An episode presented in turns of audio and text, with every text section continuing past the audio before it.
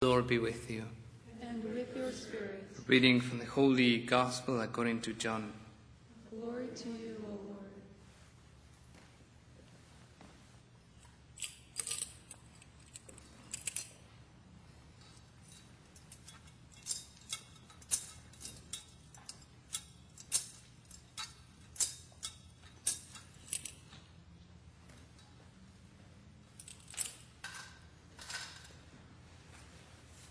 Before the feast of Passover, Jesus knew that his hour had come to pass from this world to the Father. He loved his own in the world and he loved them to the end. The devil had already induced Judas, son of Simon the Iscariot, to hand him over. So during supper, fully aware that the Father had put everything into his power, and that he had come from God and was returning to God. He rose from supper and took off his outer garments. He took a towel and tied it around his waist. Then he poured water into a basin and began to wash the disciples' feet and dry them with a towel around, around his waist. He came to Simon Peter, who said to him, Master, are you going to wash my feet? Jesus answered and said to him, What I am doing you do not understand now, but you will understand later. Peter said to him, You will never wash my feet. Jesus answered him, Unless I wash you, you will have no inheritance with me. Simon Peter said to him, Master, then not only my feet, but my hands and head as well. Jesus said to him, Whoever has bathed has no need except to have his feet washed, for he is clean all over. So you are clean, but not all. For he knew who would betray him. For this reason he said, Not all of you are clean. So when he had washed their feet and put his garments back on and reclined at table again, he said to them, Do you realize what I have done for you? You call me teacher and master, and rightly so, for indeed I am.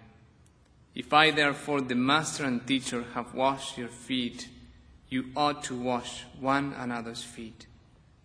I have given you a model to follow so that as I have done for you, you should also do.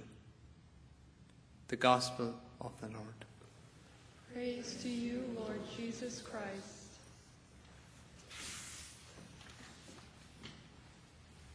We celebrate today the beginning of the Holy Triduum in this Mass of Holy Thursday, and we celebrate it in this new and interesting context. Today the church will be at least half full but we're just 10 people here.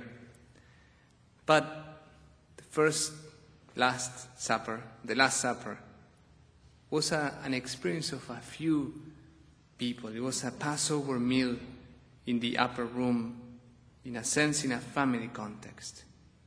So you are also living the Last Supper in the closeness of your home with people you love, like Jesus did.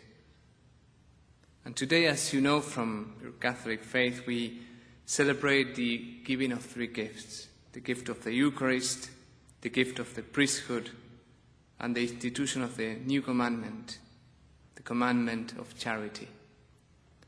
And we can enter this night through so many angles.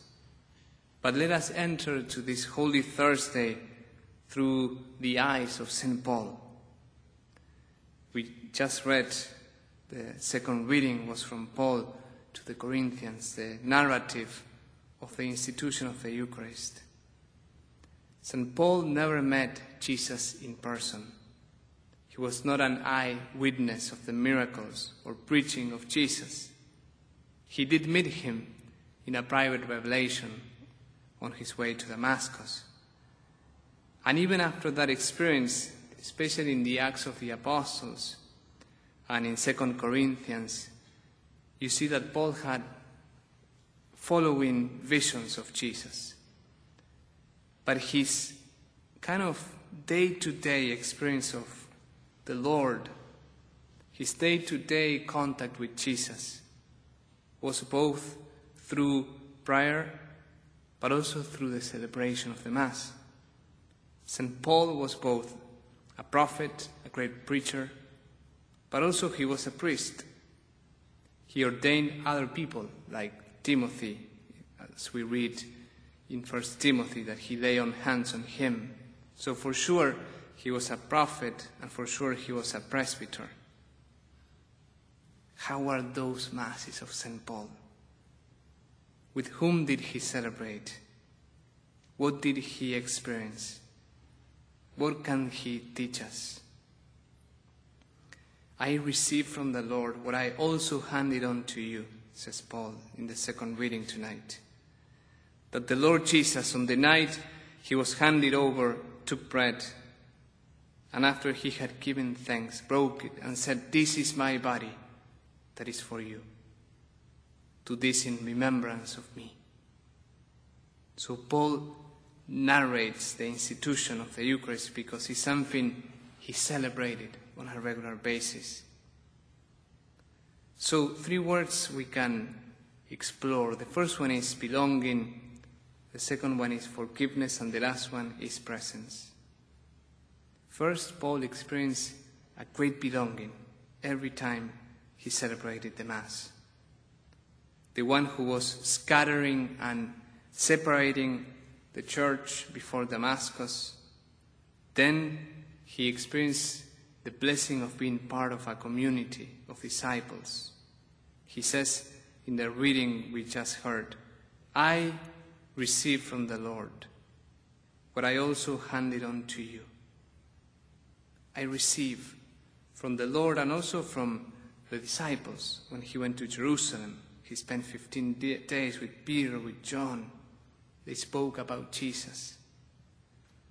So, what they told me, I share with you. The word is, I pass on tradition, handed on to you. So, Paul inserts after Damascus himself into this community of life, this river of life, the tradition of the church, and he passes it on to others. So every time he celebrated the Mass, although he was separated from Peter and John and the other disciples, through the celebration of the Mass, he experienced this bonding experience, this being part of a bigger whole, this belonging to a great community, a universal community of faith that is the Catholic Church. And I think that's the first thing Paul can teach us. Although we are separated and we cannot see each other, we cannot sing together, we are part of the mystical body. We are part of also the triumphant church. And every time we celebrate the Mass, we are drawn to the heart of Christ and become one in Him, like the spokes of a bicycle that moves towards the hub. As we are drawn to Jesus, we become close to each other. And I was reflecting how today Father Lucas, Father Ivan from the St. John Society are celebrating the Mass in Washington, D.C., Father Maximo, Father Matthias in Corvallis, the Pope in Rome, Archbishop Sample today at 5.30 p.m., and all the priests who will celebrate the Mass who knows where. We are united in Christ and with all Catholics that today begin to walk and want to follow Jesus in this triduum, we are united also through the celebration of the Mass and the action of the Holy Spirit. That's the first thing Paul experienced, being part of a bigger whole. The second one is forgiveness. Paul says today, as often as you eat this bread and drink the cup, you proclaim the death of the Lord until he comes. Whenever you celebrate the Mass, you drink the bread and drink the cup and eat his bread. You proclaim the death of Jesus. Paul, who was not at the foot of the cross like Mary and John, he says, Every time I celebrate the Mass, I proclaim, I experience, I partake of the cross of Jesus. And I receive his forgiveness. He washes away my sins in his own blood. Paul was very much aware of the mercy of Christ. From being a persecutor, he became a priest. From scattering the church, he became an instrument. And he might have always kept in his heart the voice of Jesus Saul, Saul, why are you persecuting me? And he had always kept fresh in his heart the memory of the second chance Jesus gave him. And this experience of pardon, this memory of forgiveness, was made effective and relived every time he celebrated the Mass. The one who could not partake physically by standing at the foot of the cross, sacramentally he received those graces. And that's why, like Paul, we receive that forgiveness every time we celebrate the Mass. So many sections of his letters, he says, Jesus loves me. Like Galatians, he gave himself up for me. And those words became reality in the celebration of the Mass. And this is also what we see in the Gospel the washing of the feet. Jesus says to Peter, You are clean. You are clean. He's not meaning that his feet are clean, although maybe they were clean because Jesus cleaned them. Because he says, One of you I clean them, and he's not clean. He's referring to Judas. So he's not referring to physical kind of cleansingness. He's referring to the cleansing power of his friendship. Jesus begins the Holy Triduum, washing our feet, forgiving us. He begins his Holy Triduum saying, You are clean, no matter how your land was. You are clean and believe in that power of his love to change you. And contemplate these three days where He will forgive you and make you clean. And that's what Paul experienced. That the love of Jesus was able to change that hardened heart. And the last experience of Paul was the presence of Jesus. Every time Paul celebrated the Mass, he experienced that Jesus was with him, alive. Many times Paul shares that Jesus alive spoke with him. One time when he was preaching in Corinth, on the night he received a vision where Jesus said to him, Be not afraid, keep preaching, I am with you. So Paul, through prayer, experienced that Jesus was alive, that Jesus was with him right there that he was contemporary, not trapped in time. To the Philippians, he says, May you experience the power of his resurrection. But this certainty became real, more profound every time he celebrated the Mass. Could you picture Paul holding the bread in his hands. And repeating the words he shared with the Corinthians This is my body that is for you. Do this in remembrance for me. And every time he celebrated the Mass, the mystery of the resurrected presence of Jesus, hidden, veiled in the host, took place. The same Christ that appeared to him on the way to Damascus, that enveloped him with his light, was there with him. Now, in a veiled manner, in a hidden manner, under the sacrament of the Eucharist. And that's why today we can celebrate the Mass. We are not less fortunate than Paul. When we celebrate the Mass, and as we celebrate this Last Supper Mass, we believe that He is with us. We believe that He is alive. We believe that He can make us new today. And today, we cannot celebrate the Mass together in a sense. We are separated from one another, and some more isolated. But Paul was also, many times of his life, isolated. He was in jail many times.